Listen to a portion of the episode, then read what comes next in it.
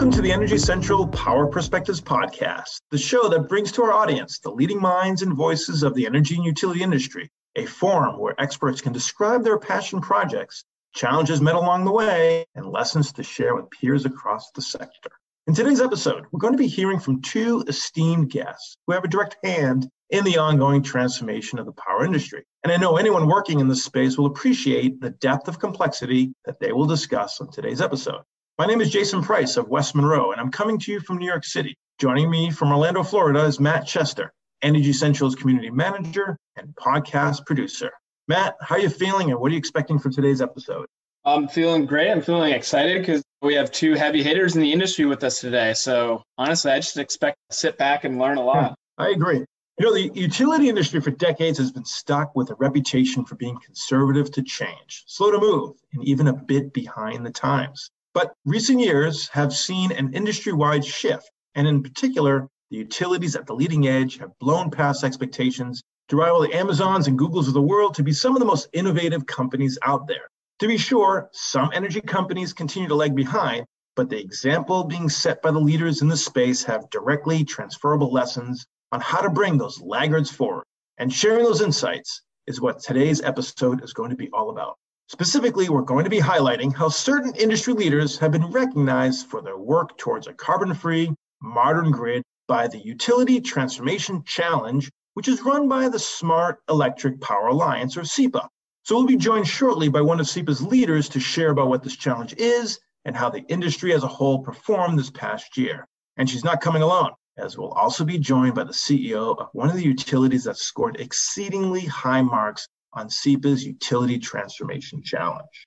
Before we introduce our two exciting guests, we want to first acknowledge the Energy Central partners who are making today's episode possible to West Monroe. West Monroe works with the nation's largest electric, gas, and water utilities in their telecommunication, grid modernization, and digital and workforce transformations. West Monroe brings a multidisciplinary team that blends utility operations and technology expertise to address modernizing aging infrastructure, advisory on transportation electrification, ADMS deployments, data and analytics, and cybersecurity. To Esri. Esri is an international supplier of geographic information, GIS software, WebGIS, and geodatabase management applications. The Guidehouse, formerly Navigant Research, a premier market research and advisory firm covering the global energy transformation. To Anterix. Anterix is focused on delivering transformative broadband that enables the modernization of critical infrastructure for the energy, transportation, logistics, and other sectors of our economy. And to Scott Madden, Scott Madden is a management consulting firm serving clients across the energy utility ecosystem. Areas of focus include transmission and distribution, the grid edge, generation, energy markets, rates and regulations, corporate sustainability, and corporate services. The firm helps clients develop and implement strategies, improve critical operations, organize departments and entire companies, and implement myriad of initiatives. And now on to today's guests. First, we want to introduce Sharon Allen, the Chief Strategy and Innovation Officer at the Smart Electric Power Alliance, or SEPA. Sharon has held this role for nearly five years, but her experience in the utility sector goes back almost two decades. Sharon has always had her hands in the technology arena, identifying and shepherding in digital opportunities and finding new ways that businesses could achieve their tasks more efficiently and effectively. So it's no wonder that she ended up finding her way into the energy industry and why she's so passionate to speak about how grid modernization, infrastructure resilience, and clean energy are all going to define this great industry moving forward. Specifically, Sharon has had a key role in the Utility Transformation Challenge, SEPA's comprehensive, honest assessment of U.S. electric utilities' progress towards a modern, carbon free energy system. And Sharon is a longtime member of the Energy Central community Sharon Allen, welcome to the Energy Central Power Perspectives podcast. Thanks, Jason. You know, it's shocking to me to kind of reflect back that it's actually been 20 years that I've been speaking and publishing with Energy Central. So, thanks to you today, Jason, for the opportunity to speak with you and Deb about the Utility Transformation Challenge. I look forward to our conversation today. Fantastic, as do we. Glad to have you with us.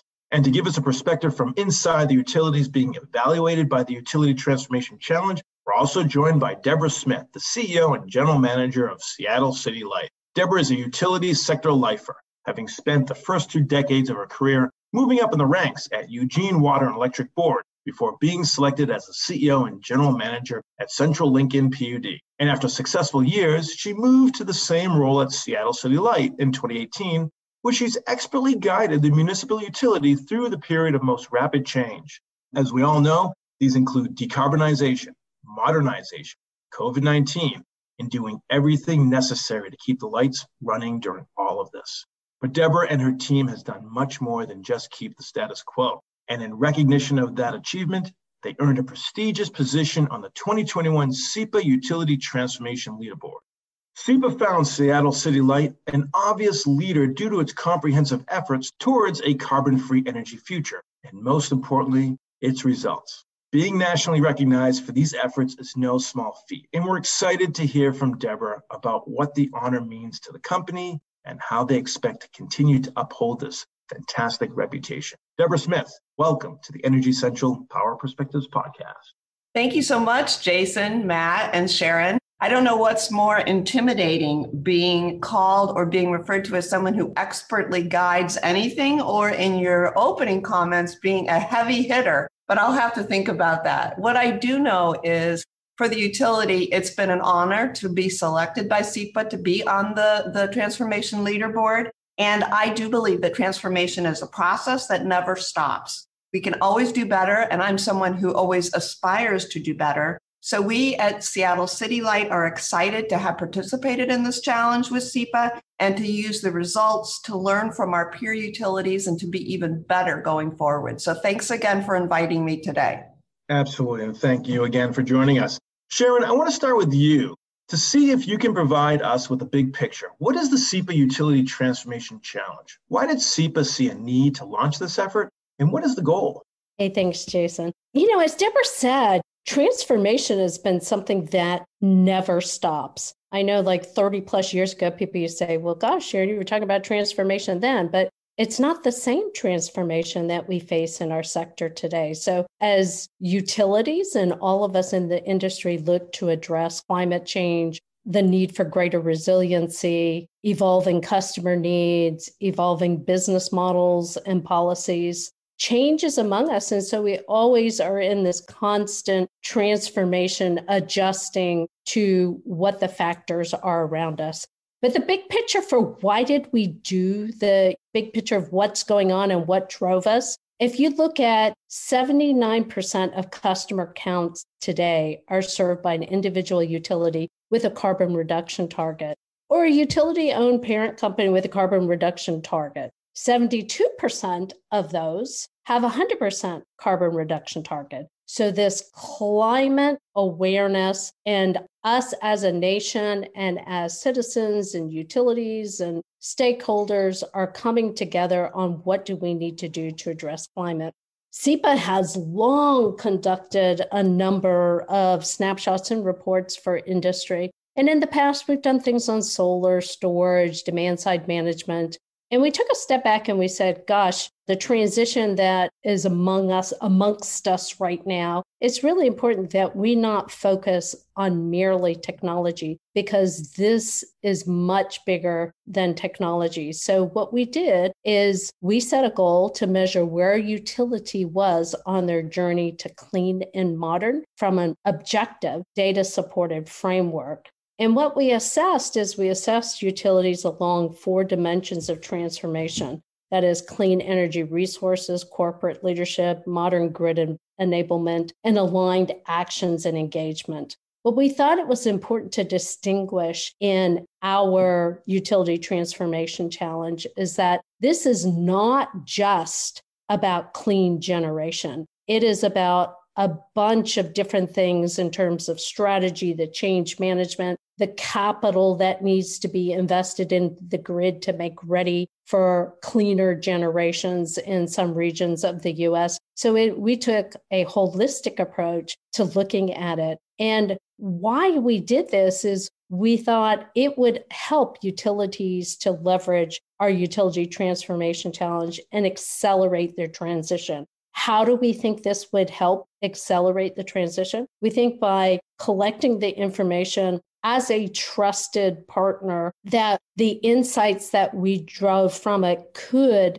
enable us to share best practices, exemplary activities, and gaps that still needed to be addressed. And it would also become a voice for progress to be shared in the industry. As often there's so much chatter and noise, as I'm sure everyone has experienced, that sometimes drowns out key progress. So the Utility Transformation Challenge is a key initiative at SEPA. It's something we plan to do every year. And I'm delighted today to be able to share one of the top leaders in our ranking, Seattle City Light, with Deb and Deborah, as she'll go through and talk about some of the interesting things later on in this conversation that they're doing. Terrific. Uh, no doubt this is an ambitious challenge. So over to you, Deborah. As you listen to Sharon discuss how she and her team at SEPA recognize the utilities who have made the most progress in the areas she describes, tell us what parts of the Seattle City Lights comprehensive efforts come to mind. First of all, I don't know when, of course, this podcast will be broadcast or when folks will listen, but this is a really critical week for us, for us as a nation, as a, as a world. Our leaders are coming together this Sunday in Glasgow, Scotland, for the UN Climate Change Conference of the Parties, or COP26. And what we know is that we have to keep the urgency up on confronting climate change. We just passed the 30th anniversary of the first IPCC climate change report. And I think, you know, what's true is the world is on fire and we must literally work to put it out between wildfires, heat events where none had occurred before, and just endless drought in the West. It is a crazy time. I have reflected on the fact that transformation is a process or a journey, not a destination. And I think many of us learned more about the importance of transforming and the continuous nature of it this last 19 months as we've navigated COVID and things that have continually changed. One of the first things that we did when our state in Washington state, when the governor asked us to stay home in March of 2020, was we put together a group of some of our smartest and brightest folks. And we said, hey, take six weeks, use contemporary agile project management approaches, and let's see how much work you can do to prepare for what at that point we thought would be we thought we would have infrastructure funding by the end of the summer of 2020. Isn't that funny now as we think about that today, where we are still struggling to make that so? But what we knew is that if we put some thought in ahead to how we could use this opportunity to fuel our transformation as a utility and as a city, that there would be considerable value. And in fact, that's what we did. We called it Utility Next 2.0. And we put together a portfolio of 18, 19 projects. Some of them are things like distribution automation, but we've got hydro stuff. We're working with the port, with the Northwest Seaport Alliance, with the cruise ship industry. We're working with our Rural Metro Transit Authority. We're working with lots of partners. So when I think about the transformative work that we've done and the priority that we've placed on it, there's a few words that always come to mind, and that's partnership, collaboration, and meeting community where we are. And as we go into I know we will have, there will be funding soon. And we have already been successful in attracting funding at a state level and through DOE because we developed a clear plan. And that plan is part of our grid modernization roadmap, which will prepare us for the future and prepare the city of Seattle to serve customers equitably, fairly, and affordably. And I think when we boil it all down and we think about reliability and resilience, those are the primary components of that. And so being recognized by SEPA and having the opportunity to really spend some time talking and thinking about the work we've done and what are the next steps has really been important. And I know for me, it has been a huge forced opportunity, if you will, to really think about what's next and how we build on the success that we've had to date. And I think that's really the most critical piece because that's the part that acknowledges the never endingness of transformation. Because again, we build on what we've learned in the past, both as individuals, as a utility, and as a society. Sharon, given Deborah's response, how do you see the other participating utilities respond to this challenge? One of the things in listening to Deborah that comes to my mind quickly is that the one thing that Deborah's done at her utility, and I can attest just having talked to different executives on her team, she not only with her team, because it takes a team to make this happen, not only are they charting a strategy, but they're changing a culture within their own utility. And that is just as important to arrive at the end goal there is this cultural transformation that goes on. And so, the one thing that I see that Deborah's done well with her leadership team is they all are embracing the change and they all are working together in terms of collaborating and partnering and have a listening ear to their community. So I'd say across the entire US, that is not the case. The starting point is different in every utility in terms of leadership, culture, what is their starting point in terms of their portfolio of clean generation. Not everyone is starting from such a clean portfolio that Seattle City Light has and what are the investments in the grid that they need to be able to transform and what is their level of engagement and comfort of taking input from outside stakeholders and truly embracing that input that is a cultural change to be able to process input from your customers so the path is different across the US depending on where one's starting point is. So for some utilities, the focus may need to be a little bit stronger in terms of how they lean in to listening more to their communities and, and creating those partnerships and those relationships with community and local corporates. It could be that someone is starting from a portfolio that isn't very clean, and there's a lot of transition to transition the existing generation fleet to something that has much less, you know, more carbon free, carbon neutral. And so that makes every journey a little bit different. But the steps that one takes towards transformation, the process is very similar that every leader goes through to address that. We also see a difference between investor owned utilities, public power utilities, and electric cooperatives because they have different priorities, they have different business models, they have different processes. The way they interact with stakeholders is different among, depending on where you are as a utility and their customer obligations and operating constraints.